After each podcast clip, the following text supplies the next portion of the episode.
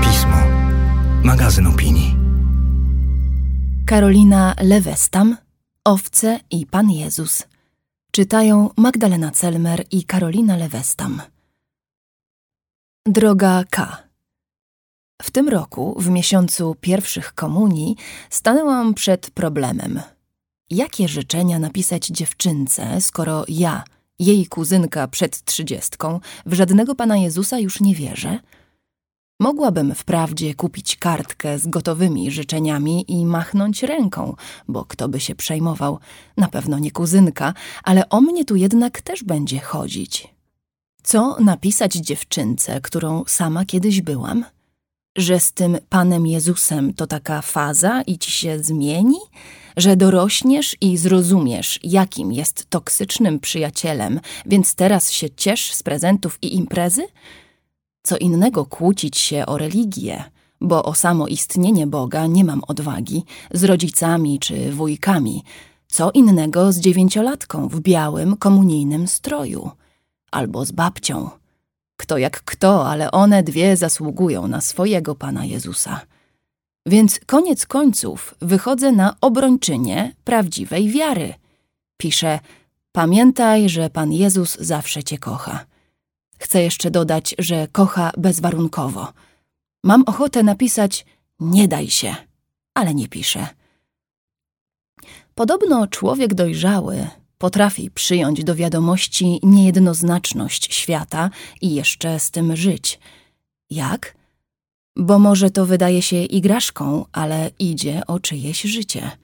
Tylko że tym, którzy ubrali kuzynkę w białe szaty, idzie o to samo. Więc jeszcze raz. Jak? M. Ach, droga M. Kozy. Albo owce. A może jednak kozy?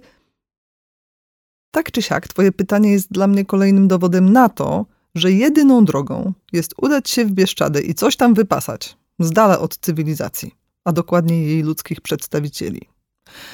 Komplikują oni bowiem życie niezwykle, a przy tym najczęściej nie miewają z tego powodu wyrzutów sumienia. Ba, bywa, że nawet tego nie zauważają. Sytuacja, którą opisujesz, wynika właśnie z nadmiaru ludzi, a ludzie, jak to ludzie, zwykle niosą ze sobą nadwyżkę ludzkich celów, potrzeb i wartości. Wartości te i cele mają w mojej wyobraźni postać ciągnących się za nimi sznurków, więc kiedy zbierze się w jednym miejscu i czasie za dużo ludzi, sprawa się beznadziejnie plącze. Co masz zrobić? No więc na pewno musisz uwzględnić sznurki plączące się za twoją małą kuzynką. Nazwijmy ją Anią. Czego jej potrzeba? Twojej przyjaźni, poczucia, że jest dla ciebie ważna. Pewnie potrzebuje też twojej szczerości. Dzieci mają nosa do kłamstw i łatwo nie wybaczają. Może więc lepiej mówić jej to, co uważasz za prawdę? Może sama już wątpi, a kiedyś zwątpi całkiem i jeśli nie powiesz nic, to w historii, jaką opowie terapeutce, będziesz jedną ze złego rodzinnego tłumu, który trzymał ją w nieświadomości? Ale z drugiej strony Ania na pewno chce się czuć tego dnia wyjątkowo. W końcu ma białą sukienkę i wianek. Może to nie jest dzień na szczerość, na rady, na wywrotowe nawrócenia. Jeśli akurat wierzy w Jezusa, to pewnie chce usłyszeć, że on ją faktycznie kocha.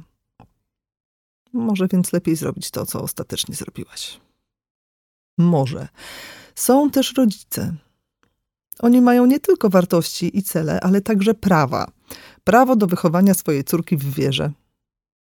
I tak jak ty nie chciałabyś, żeby łkali na twoim ślubie cywilnym, że Unia jest nieboska, tak oni mogą nie chcieć, żeby kuzynka Ani przy okazji komunii wznosiła teatralnie toast do wszechświata i z ogniem w oczach wieszczyła, że Bóg umarł, albo że co gorsza wcale się nie narodził. Ciesz się prezentami, dziecko. Wyobrażam sobie ciebie grzmiącą przy białym stole. Ciesz się, bo niebo jest puste, puste. Taki performance uważam za dozwolony wyłącznie pod płaszczykiem alkoholowego nadużycia, a i wtedy go nie polecam. Ale przecież i ty masz swoje wartości. Prawda wydaje się jedną z nich. Siedzi w tobie mocno jak pestka w awokado. Gdyby tak nie było, to w ogóle nie przejęłabyś się sprawą komunijnej kartki. I jeszcze autentyczność. Widać, że trudno ci przychodzi hipokryzja. I jeszcze miłość, bo chyba kochasz tę małą dziewczynkę. Przecież drżysz o jej życie. Nie chcesz dla niej toksycznego świata. Boisz się, że religia złoży jej fałszywe obietnice i każe robić rzeczy, które ją przygniotą. Ciągną się za tobą te sznurki i szarpią cię delikatnie, żebyś krzyczała do Ani: nie daj się, uciekaj. Ale czym tak naprawdę jest troska? Czy ostrą prawdą? Czy raczej miękkim dobrem? Raczej pozwoleniem na nadzieję? Może tak, w końcu pisze, że i mała, i babcia zasługują na swojego Pana Jezusa. Prawda i dobro mogą stać w sprzeczności. Autentyczność i szacunek też. Droga M, nie ma odpowiedzi na twoje pytanie. Zbyt dużo plącze się tu sznurków. Ale nie ma odpowiedzi na prawie żadne takie pytanie, bo tego, co właściwe, nie da się obliczyć. Dzieci idą do komunii z nadzieją i niechętnie, uduchowienie i chciwie. Rodzice posyłają je tam asekurancko lub żarliwie, obojętnie lub z zaangażowaniem. Każdy moment jest wyjątkowy, każda Ania jest inna, każda pełna ludzi sytuacja tworzy nowy, idiosynkratyczny węzeł. Tylko twoja uważność, roztropność i namysł pozwolą ci następnym razem zdecydować, czy napisać Jezus cię kocha, czy biegnij, uciekaj, wiej. Wierzę w ciebie, droga M, wierzę w twoją myśl. A jeśli myśl zawiedzie, a w Bieszczadach zdesperowani ludzie zajmą wszystkie kozy albo co gorsza owce, to możesz zawsze napisać: wszystkiego najlepszego z okazji Komunii Świętej, twoja kuzynka M. Felieton ukazał się w 67. numerze miesięcznika Pismo, magazyn opinii. Czytały Magdalena Celmer i Karolina Lewestam.